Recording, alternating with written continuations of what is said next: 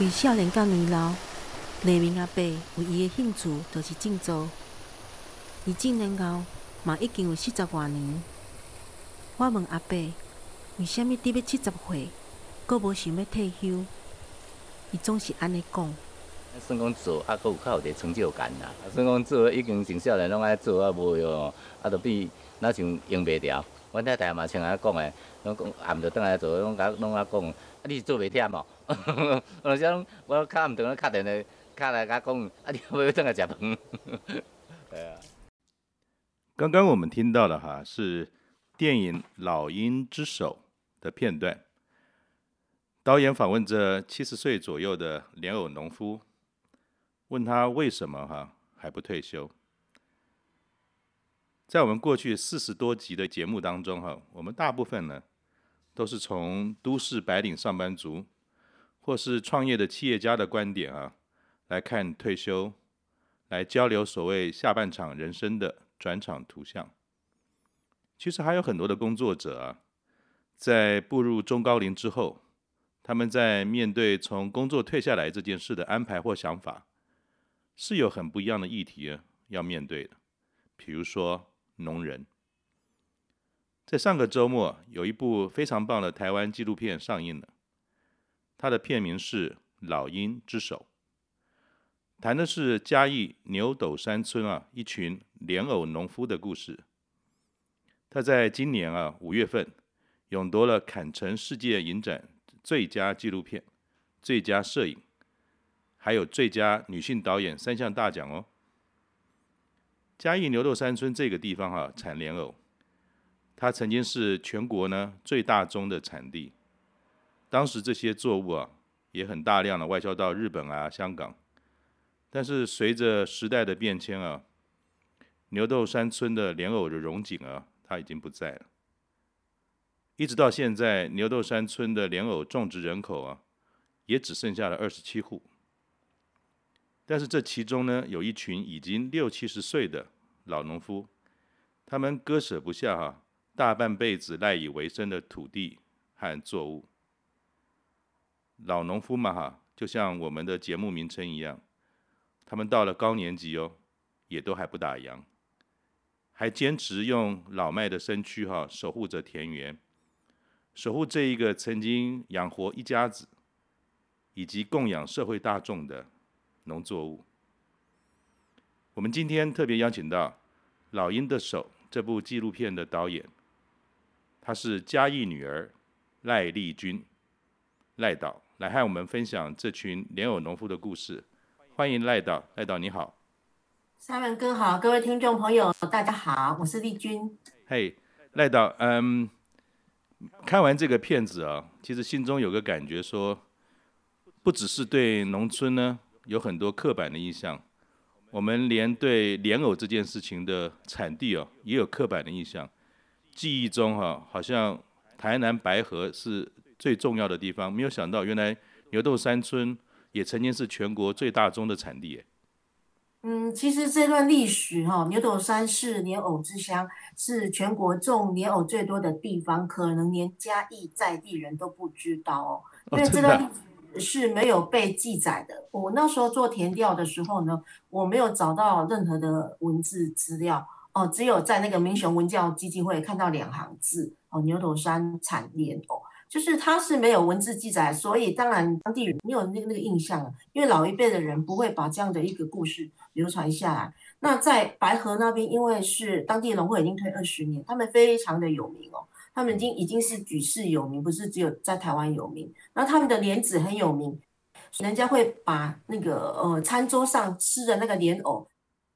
跟莲子想在一起，以为都是白河盛产。那其实产地是区分的，牛斗山是盛产莲藕，就是我们在餐桌上吃的那个可以当菜吃的莲藕。那白河那个地方其实是盛产莲子。嗯，其实牛斗山村就是在嘉义民雄乡这个地方。然后牛斗山村早年在嘉义民雄乡是曾经是全乡第一大村，极盛的时期有一万人口之多。因为这个地方其实是跟嘉义市区很接近，他骑机车大概二十来分就到了。然后它是就是在嘉南的大平原。那其实，在三十四十年前，应该是说在日据时代，呃，就开始种莲藕。然后在四十年前，其实那时候种植的人口非常的多，有百来户，然后有一百五十甲之多，可以说是呃全台之冠啊。就是说，呃，种莲藕的的人跟那个产地是集中在这个地方。然后甚至后来台北的桃园新庄。呃，三重这个地方，其实早期四十年前也是有种莲藕，但是它没有采收技术，因为实在太辛苦了哦，要用人工去挖，太辛苦，当地年轻人是不想做，所以在在早期是从牛斗山村输出大地大量的年轻的的那个人口到北部帮他们做采收。哦，所以它其实并不是像现在只剩下二十七户，它在全盛时期不只是最大宗的产地。而且好像也有将近百户人家做这件事，是吗？对，有百户人家做这件事情，甚至还会到呃台北地区帮助那些莲藕的老板，帮他们采收莲藕。因为当在台北地区是没有这项技术的。为什么牛斗山人肯做这件事情那么辛苦，还还可以流传到现在？因为台北几乎都消失，只剩下桃园这个地方。他我们村庄里面的人就说啊，古典双古，你没听过？牛斗山人就是牛，我们就是台湾牛精神。牛精神，我们不怕苦，只要有钱赚，我们都会很勤劳，很甘之如饴。所以也是这样子哈，就刚才您提到说，其实莲藕这样的一个作物，它是需要很细心照顾的。然后我们从这个电影海报跟预告片哈，我们知道这部《老鹰之手》的片名哈，其实就是跟藕农们他的手指关节哈。在大地上的工作，跟土地的互动，跟多年来辛勤的工作，而久而久之呢，所落下的这个刻印，变成一双哈弯曲变形的双手。那为什么种莲藕会让农夫的手变成老鹰手呢？这是怎么样的原因？嗯哼，因为早早期呢，采收莲藕就是靠一双手，一双手就是当那个铲子啊，不断的往土里挖。为了就是把那一根莲藕，就是呃完好如初取出来，因为莲藕不能受伤，他们就说莲藕就像贵妇人的手一样脆弱，白白嫩嫩的，所以你你必须要很呵护它，所以你不能用任何的器具去去挖，一挖断了就失去了那个价值。所以那个常年下来三三十几年、四十几年下来，一双手不断的往很硬的土里面去，然后使用蛮力，其实手是会变形的，慢慢的变粗变形。那一开始我们的村民很可爱啊，他们就说这是怪手哎，怪，哎，我一开始他们不会讲是老鹰手，他们不好意思说这个出去其实会吓到人的，比贞子的电影还恐怖，会吓到人，所以他们其实是一开始是觉得这这个很羞于见人呐、啊。就觉得我们就是比较低等，然后我们的手变成这样子，我们等于就是羞于见人。可是我那时候看得很心疼啊，我就跟他们说：“你这个是代表牛斗山的骄傲，你们的坚持。那你们现在都七十岁了，你们都没有退休，还用这双手守护的子女跟跟我们这块土地，这是值得骄傲的一件事情。所以这个不是怪手，这个是老英雄。那你又是怎么样把这双手跟天上飞的老鹰结合在一起，成为老鹰？”呃，之手这个片名呢？对，其实因因为我早期我很喜欢去赏鸟，我参加野野鸟学会的那个赏鸟，那常常会看见老鹰在天上飞，然后那一那那一双那个爪子呢，都非常的有力，然后那双爪子是让你感觉是很坚毅、很勇敢的，它是抓住一个东西，它是不会放的，就像我们的农民，他抓了这个土地，他抓了这个土地，他在守护这个土地，他是不会放的，即使他们现在已经很老了，很多人七十岁还在种。然后那个腰是九十，就是有一点呃弯掉了，因为常年弯曲的这样子采收，嗯、所以我觉得他们是这个这个手的力量守护了这个土地，他抓住了，他就不再放手。现在没有什么年轻人要种啊，嗯、所以其实是很很感动，他们愿意用这样子一个老迈的身躯，嗯，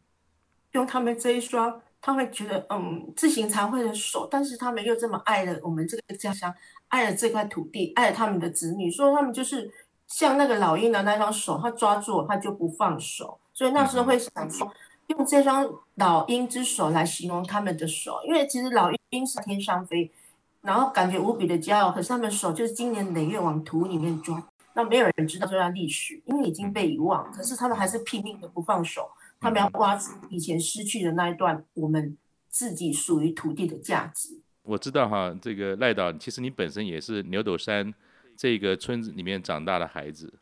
然后您好像到了高中以后，其实就到外地去了，那又是怎么样一个情境之下哈？作为一个纪录片的导演，以自己的家乡呢为题材而产生了这个纪录片。嗯哼，其实就是正如三门哥刚刚讲的，我其实是二十多年前就北漂，就是大概是十八岁就来到台北，然后读书定居。那其实会回乡拍《老鹰之手》纪录片，就是因为我计划中想要拍嘉义三部曲。那第一部是神戏。那在二零一六年的时候，我我带着我的神戏纪录片来到我的家乡牛斗山，要做一个露天的放映。哦，那一次以为是光荣返乡哦，然后但是放映前十分钟，现场四百个位置没有人来，真的惨。对，应该蛮伤心的咯，还是很蛮伤心。因为村村民都知道说今晚要放纪录片，但是没有人想来。然后后来村长就开始广播了，啊，就开始说，哎，现场有准备食物哦，有莲藕餐、莲藕冰、莲藕果冻，请大家赶快出来吃。结果五分钟之内呢，现场四百个位置都坐满，人家是要来吃莲藕餐，顺便看我们店。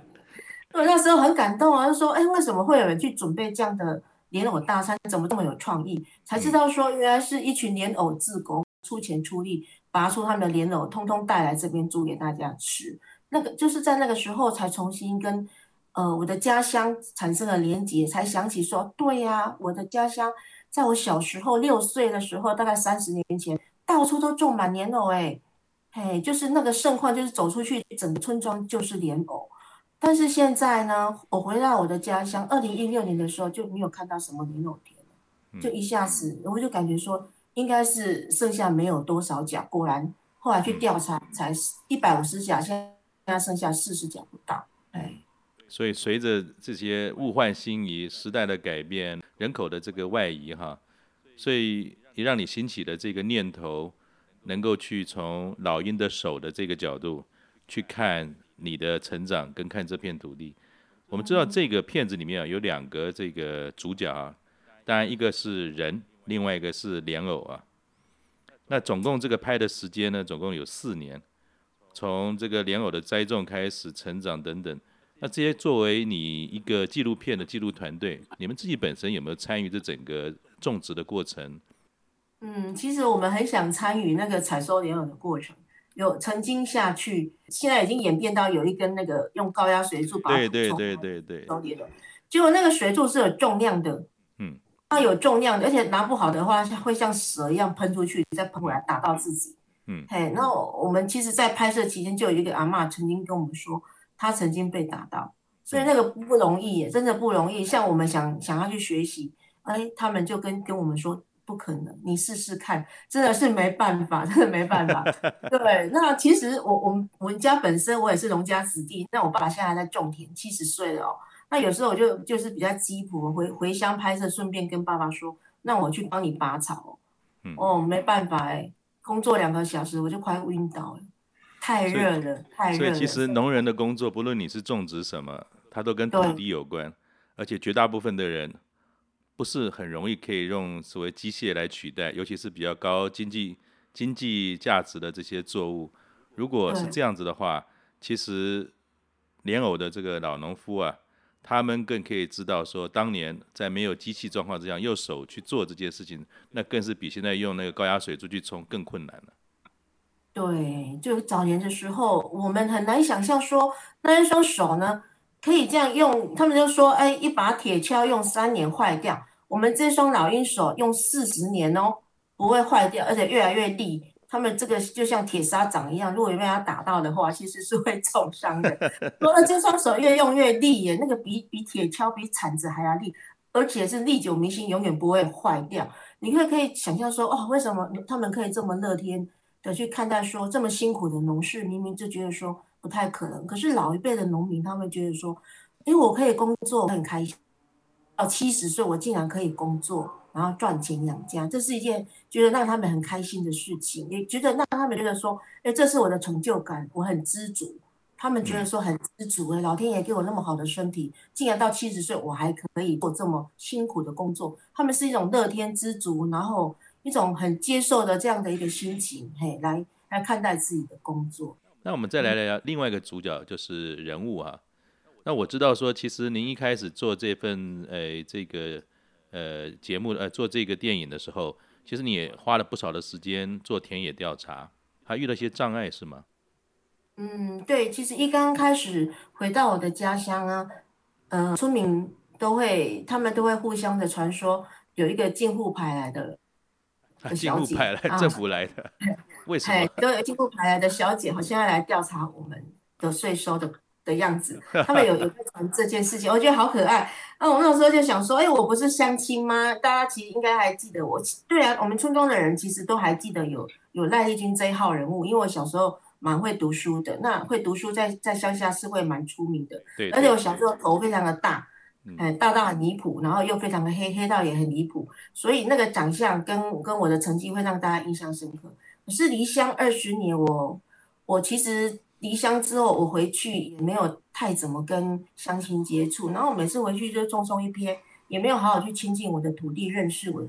我生长的地方。其实家乡的人对我已经陌生了，而且他们还说赖丽君去台北之后就没有再回来了。对，其实我有回去，只是没有跟他们做任何接触。我渡掉了，我渡掉了，我渡掉，因为我在在乡下就从此消失了，所以他们其实看到我会害怕，而且我那时候用国语啊。他们其实听不懂，哦、嘿，对于国语的那个接受度有点距离跟隔阂感，有点距离，嘿，所以他们就会说，啊、呃，跟我讲两句话，他们不会直接拒绝，他们就说，我不要给损残注意哦，紧要定呐，嘿，然后就走了，然后走了就，哎，怎么就消失了，就不再回回来跟我聊天，所以我觉得他们也是蛮可爱，他们不会拒绝，会用另外一种方式跟你婉拒，所以后来我花了蛮多时间的去跟大家慢慢拉近距离，那当然有一个很关键的。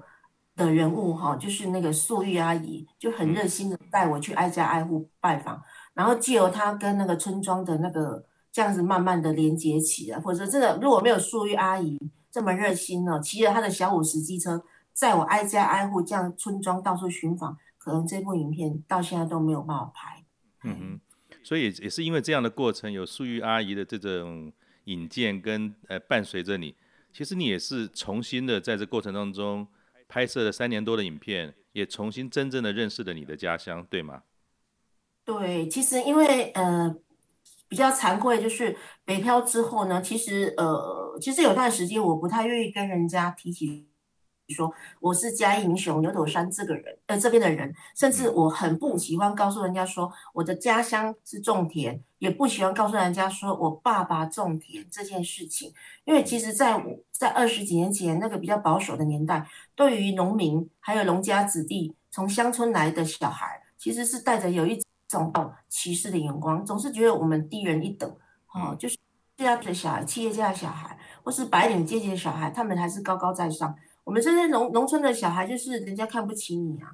甚至他会把你取很多那个跟乡下动物有关的绰号，啊，来这样看待你。所以那时候其实心里蛮难过的，蛮受伤的。当然，小孩子不懂事，我们自自然而然我会想要跟过去切割，因为我没有好好去认识我家乡这个地方，哎，已已经有点那一段二十年是得了失忆症的那种感觉，就是对。然后对于我家乡很多的记忆，其实是。在拍摄的过程重新再捞回来，但是我也相信哈，就是说这整个拍摄的过程，呃，一开始的时候有一幕哈，让我们的这个印象特别深刻。有几位阿伯哈老农，他们聚在一起，他们摆出自己的老鹰手啊，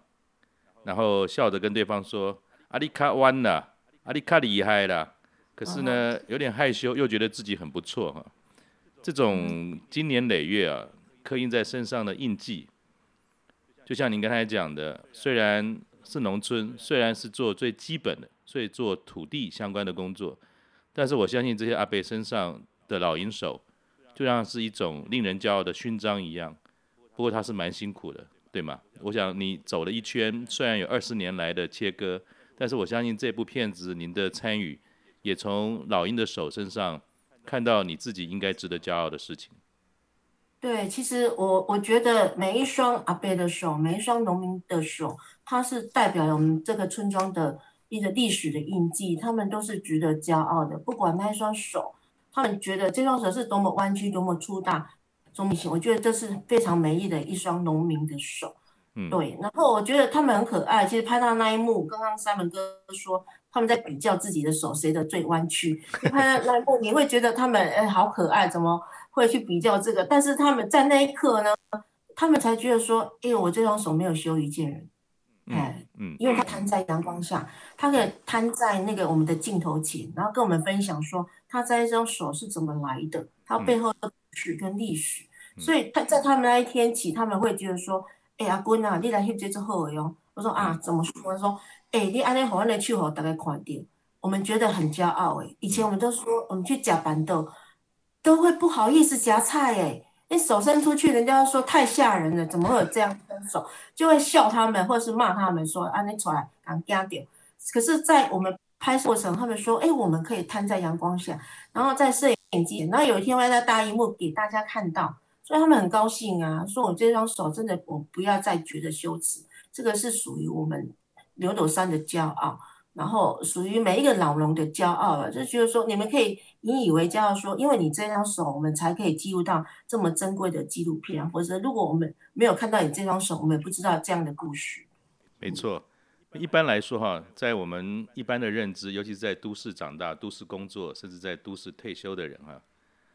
工作对于上班打工的人来说，我们叫做吃头路。但是对于农人啊，大家都自称。自己叫做做细郎，就是做事的人，是不太一样的这种概念哈。就像您刚才提的，就是这么样辛苦的工作三十四年，把自己呢的手都变成了弯曲肥大，甚至在吃饭的时候，在餐桌上都不好意思拿出来给别人看。但是他们经由这样的一个过程，经由这样的影片，经由这样的传述，好像他们对于自己是骄傲的。但是就你的接触哈。我们知道，农村现在面对的是人口的外流，年轻人不一定愿意待在这边接手。这些年事慢慢渐高的老农啊，对于自己是不是再继续做下去，或是找人接手呢？还是干脆收了，刷刷刷机哈？他们对于这件事情，他们通常是怎么样看这件事吗？其实我们家乡的农民很可爱呀、啊，他们常常会说，我们就是我该老这个老啊，哎。我没退休哦，你会觉得很奇怪，为什么人家上班族或是很多人都想说，哦，我我期待退休的那一天，我会规划我退休的人生要做什么，啊、环游世界啊，或者是说我要去享受我的人生啊，因为工作太辛苦了。可是我们家乡农民很很可爱哦，明明工作比一般人辛苦嘛，真的是很辛苦，真的比我们上班族还辛苦。可是他他常常会跟我们说，我然后退休了，我们就做到不能动的那一天。他们说：“你为什么要 要这么想不开，要一直工作？就是说，哎，工作会快乐。哎，你营营没待机，你一天、两天、三天，你玩一个礼拜，他就觉得说，哦，太辛苦了。你我都不知道明天要规划去哪里玩。他们要规对于规划去哪里玩，觉得很辛苦。他们觉得说，我每天去田里，我有我的 schedule 在走。哎，我觉得很有成就感。然后觉得说，工作不是只有赚钱呢。”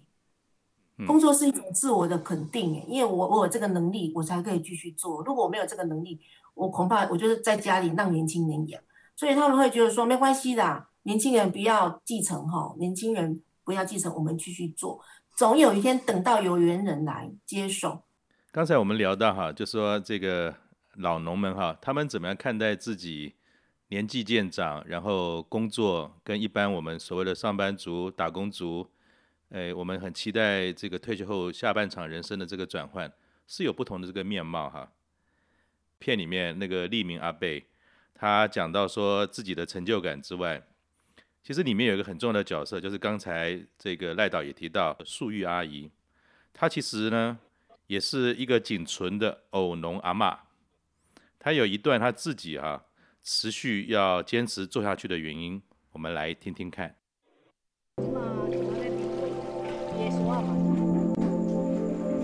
洗牛粪真够工，干那过滤、掠沙，都爱几啊十摆。穿啊，搁爱抹用到三更半暝。加上咱遮农民拢是靠家己找出路，这种古早味熬粉，即马嘛无好卖，已经真少人想要食。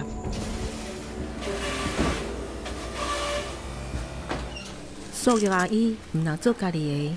个，搁帮庄仔内少年农民斗洗，伊总是讲，想要互人会当继续食到这种在地古早味。刚才这个赖导哈，他的这样一个旁白，他是在叙述着说，洗这个藕粉呢，工序啊很多，光是呢过滤啊跟那个取沙啊就要几十次，而且一做呢就要做到半夜。像这样的古早味的藕粉啊，也不太好卖，所以呢也没有什么人想要接手。素玉阿姨她不止呢做自己的。他还帮村子里面的年轻农民啊做着这些藕粉。他说，就是想要大家持续的吃到有在地的古早味的藕粉哦。那请问一下赖导哈，这个洗藕粉哈，它是一个什么样的一种工作的过程？莲藕除了这样子当一般的这个菜吃之外，那洗藕粉又为什么这个素玉阿姨是那么的坚持要做下去？嗯，其实。是洗藕粉，刚刚三文哥有讲，他洗藕粉这个是挺搞刚哦，就是大概是十五斤的莲藕才能够做出一斤的藕粉，所以很很多年轻人超级害怕的，都那我种那么辛苦，已经很难很难，就是有这个收益，我竟然要用这么高贵的莲藕去做藕粉，然后十五斤换一斤的藕粉，所以年轻人是不想做的，因为也卖卖的不太好。嗯，那那素玉阿姨会觉得说。哇，那个藕粉很养生啊，就是女孩子吃的皮肤会白泡泡又咪咪，然后又很很可以清肝补肺，然后够他们都够瓜够味，对身体是有很多种的好处，尤其是对女性很有很有帮助。那阿姨会觉得说，这么好的一个养生的食材，她要让它能够可以继续流传下去，所以她就很坚持说。没关系啦，啊，下来歪走，啊，问阿嬷来走，他也觉得说，反正现在农闲时期呀，他也应应我代志，所以他他说他可以来做。那年轻人呢，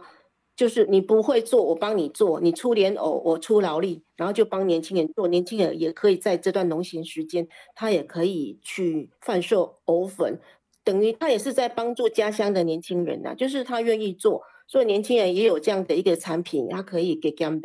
北。我我觉得这个阿嬷非常特殊，而且她现在是我们牛斗山村哦，大概呃应该现在不剩不到两三个还可以夏天挖莲藕的阿嬷，哦、然后现在洗藕粉也很少。那藕粉到底要怎么做？它它是一个怎么样的一个制成？您可以大概讲一下吗？这个辛苦在哪里？其实藕粉在做的过程，它它更是纯手工哦，它就是。呃，在这个过程，它必须要一直过滤，一直过滤，把那个杂质跟沙子过滤掉。然后他们都会说，那个就叫俩俩刷。为什么用俩这个字眼？其实是你就可以知道它很辛苦。嗯，你既然是要用俩，就是要用人工去过滤，用用你的纯手工去过滤，它不会用任何的机器。那你就看到沙子，你就要一直过滤。然后那个过滤过程大概不下三十四十次，就是把所有的杂质。把它过滤掉，把那个好的那个淀粉把它保留下来，然后就这样子。为了怕呢，那个因为夏天做的时候，为了怕它那个整个酸掉，他们必须要做到半夜十二点一点，就是过滤到半夜十二点一点，嗯、然后清晨四点就要赶快把那个沉淀的粉，它最后变成沉淀的粉一块一块，然后就开始要去在大太阳下去刨。刨一片一片，赶快让它干晒干，它才不会酸掉臭掉。所以都都在抢时间呐。所以在做藕粉的过程，常常他们就是一天睡不到三四个钟头哦，就做到半夜，然后清晨四点起来，就就每天都是这样子啊。那为了让那个藕粉的新鲜度是在最佳的一个状态，所以其实是很辛苦。其实这个是阿姨，就是她就是很喜欢这样的一个。一个古早时代古早味的啊，就是一个代表我们农村的一个特色的食物，嗯、所以他很坚持他要做。但其实他家人是蛮反对的，因为太辛苦了啦。对啊，小孩子舍不得做。我光是听那个过程，还要半夜种已经够辛苦了，半夜还要起来做藕粉，我觉得这是一种、啊、真的一种很有承诺、对于使命感的这种感觉哈。因为我在片里面也看到说，其实素玉阿姨哈。有蛮多的片段啊，好像您剪了不少，就是他跟他先生啊，有时候对事情的看法不同，两个会来修大啊。不过有感觉到说，就算呢，好像没有很直白的说他的呃这种呃个性啊等等，但是看得出来他是很有行动力、使命感又很坚韧的一位呃女士哈。你在这个阿嬷的身上，六十五岁的莲藕阿嬷身上，你有看到什么吗？嗯，我觉得苏玉阿嬷她很很特别哦，她跟我认识的。呃，农家的传统妇女是不太一样，她对我们村庄的一些社会公共事务，她的参与度非常的高，而且她就说她自己盖给博上面都没杂杂杂都杂差的呀，所以才才因为有她这种热心，才帮了帮助到你说来拍这部片子。对，就是很热血的阿嬷，就是她如果对村庄有帮助，她一定要管，然后一定要管到底，然后一定要做到好。所以她其实，其实我觉得这样的一个传统的女性，吼，她愿意贡献她的的一些心力、时间，然后帮助我们村庄的公共事，我觉得这个非常难能可可贵。因为在他们的年代的教育是没有这样的一个教育的灌输，通常女性都是很传统，啊，对安者的后，可是哦，就不是对安者，哎，她有她自己的想法。嗯，哎，他觉得这个是阿嬷的事业嘞，这是我的事业，晚年阿嬷的第二春事业。我我不是对安者，他有就是说，就觉得那你会感觉他自主性很高。嗯，哦，我是说我跟着谁，我去呃帮忙谁，那帮我的先生而已，不是，他是想要把这个莲藕的事业做起来，然后让这个村庄的的莲藕产业可以红，嗯，可以红起来，然后年轻人他愿意返乡来做。其实他他的小孩子是因为。觉得太辛苦，小孩子他的小孩不可能继承，还都其实都会害怕。每一个农家子弟，如果是莲藕的这样的农家子弟，他们不敢做，那反而是说一些不不是非农二代的青年，他可能在都市不如意，他返乡愿意做。所以素玉阿姨她就在等这些年轻人回来呀、啊。嗯哼，就阿嬷继续坚持下去，哎，没关系啊。年轻人如果回来了，要跟阿嬷学习，他都很愿意教教大家。所以我觉得她在她身上，我学到很多，我学到一个女性的。的那种自主性，明明是在这么很辛苦，那其实也是一个比较男人主义的一个社会哦，在乡下是还是以男性为主的，就是阿姨非常的难得，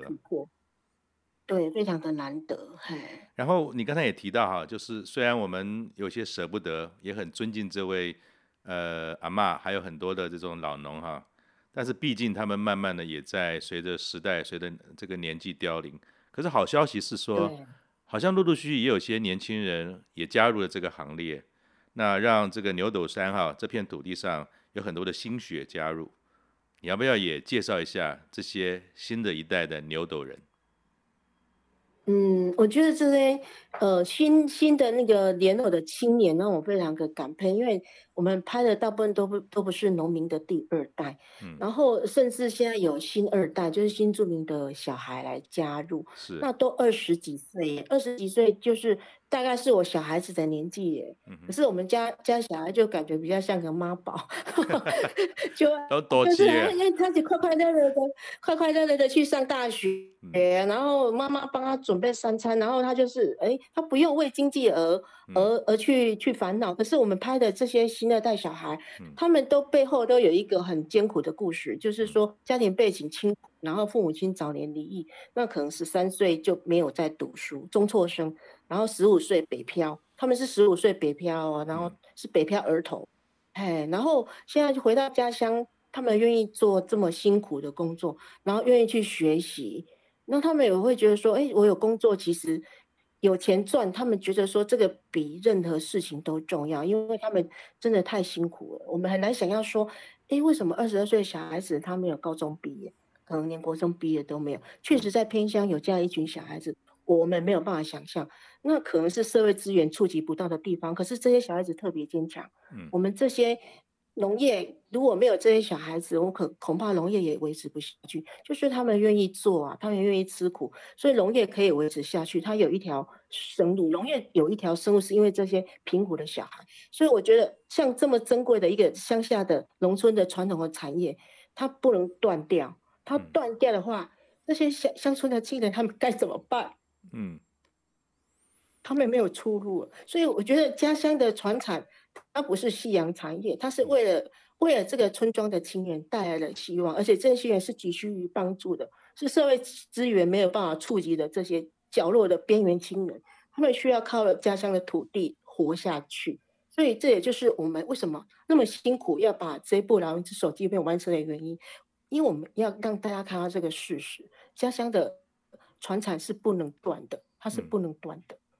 嗯。然后我也在这个片子当中啊，其实有好多的这个运镜跟这个，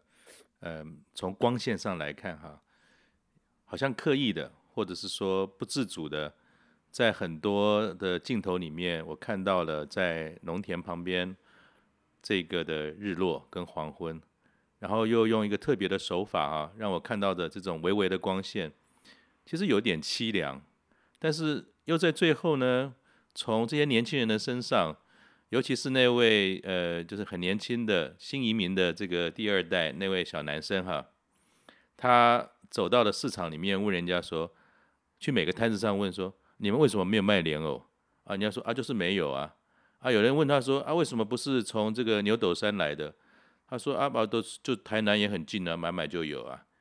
所以好像在这个过程当中，年轻的世代虽然他因为家庭，虽然因为经济，甚至学业上面不是那么的顺畅，可是他在这一个土地上面找到了养活自己的方式，甚至他自豪地说，其实我赚的钱不一定比大学生少啊。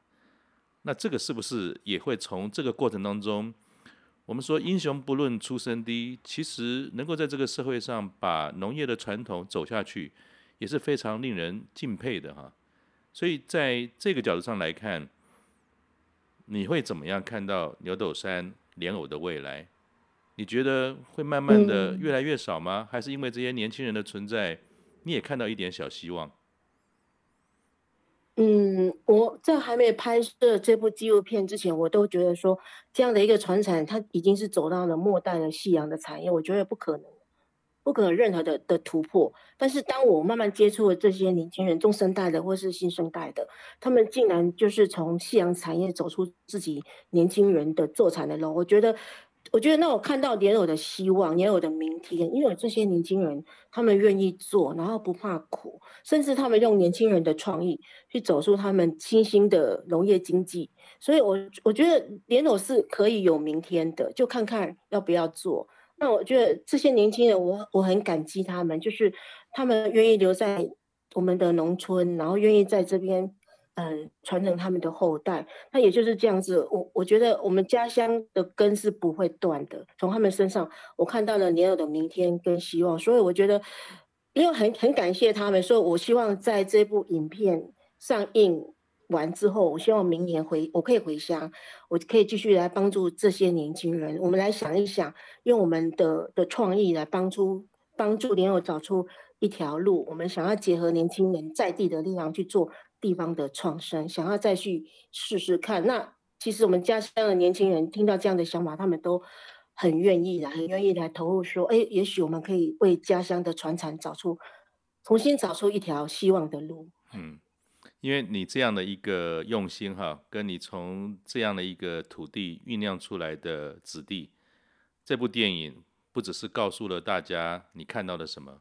我也相信是让你的这些。左邻右舍这些年轻人、这些长辈看到了我们自己在过去的价值，就算它的产业呢是有它的这种呃压力或者说改变，可是只要有希望、有这个执着，他还是可以继续下去的。那最后想请教赖导哈，你在这个过程当中告诉了我们很多不同的故事，甚至在好几个对谈当中你有些哽咽，我也很感动。那你希望这个片子给观众带来什么样的思考？嗯，我我常想说，其实，在牛斗在在台湾有个地方，它叫做牛斗山，它曾经是大家都不认识，也不会想要知道的一一个地方哈。那因为，嗯，很荣幸我可以回到我的家乡拍《老鹰之手》这部纪录片，然后让大家重新看到。在台湾有个地方，有一个美丽的农村，它叫做牛斗山，然后它曾经是呃盛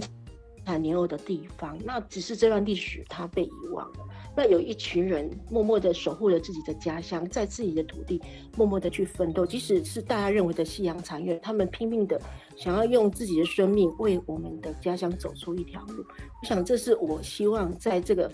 呃这个大疫时代，也就是疫情时代，希望大家借由这样一部影片，看到呃一群人、一群农民对土地守护的爱跟他们的力量。我希望这部影片可以带带给大家一些反省，同时也带给大家一些希望，还有面对生活的勇气。嗯，尤其是防疫的时代，有很多事情我们常常看不到希望。我们常常也不知道，在一个黑暗的隧道里面的光哪天会出来。我想这部电影对给了大家很多正面的思考跟执着。非常谢谢嘉义的女儿赖丽君赖导我们精彩的分享。听完这个过去这快一个小时的我们这样的聊天哈，我也真正的了解到做戏郎的不打烊和我们这种假套路的很不一样。各位呃听众跟各位高年级不打烊的朋友，